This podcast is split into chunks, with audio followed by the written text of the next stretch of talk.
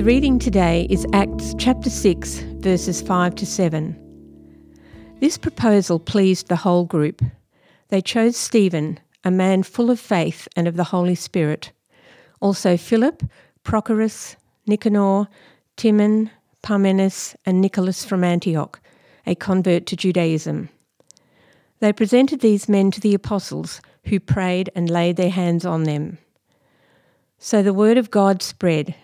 The number of disciples in Jerusalem increased rapidly, and a large number of priests became obedient to the faith.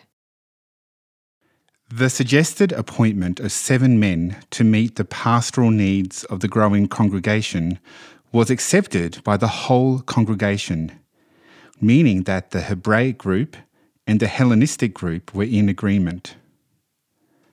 Even though the twelve did not specify from which group the seven should be selected, all seven names were Greek: Stephen, Philip, Prochorus, Nicanor, Timon, Parmenas and Nicolas. It seems that the congregation decided that the widows should be ministered by those from their own cultural group.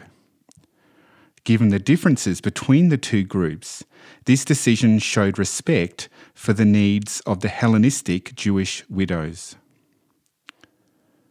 The group of seven were brought to the twelve, who commissioned them for their ministry by praying for them and laying hands on them.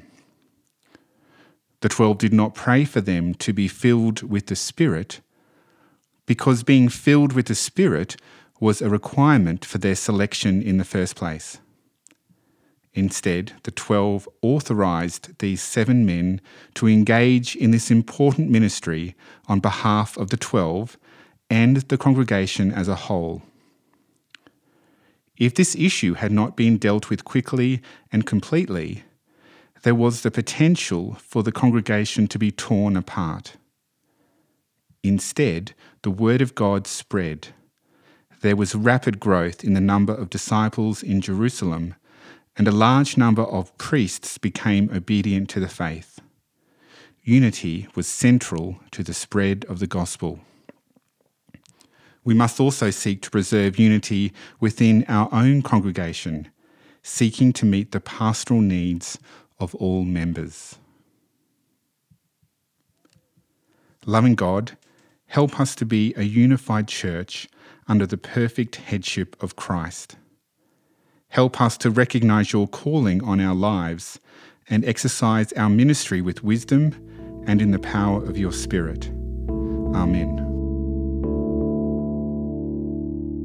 If you have any questions or would like to find out more about our church, visit s t barts dot com dot a u.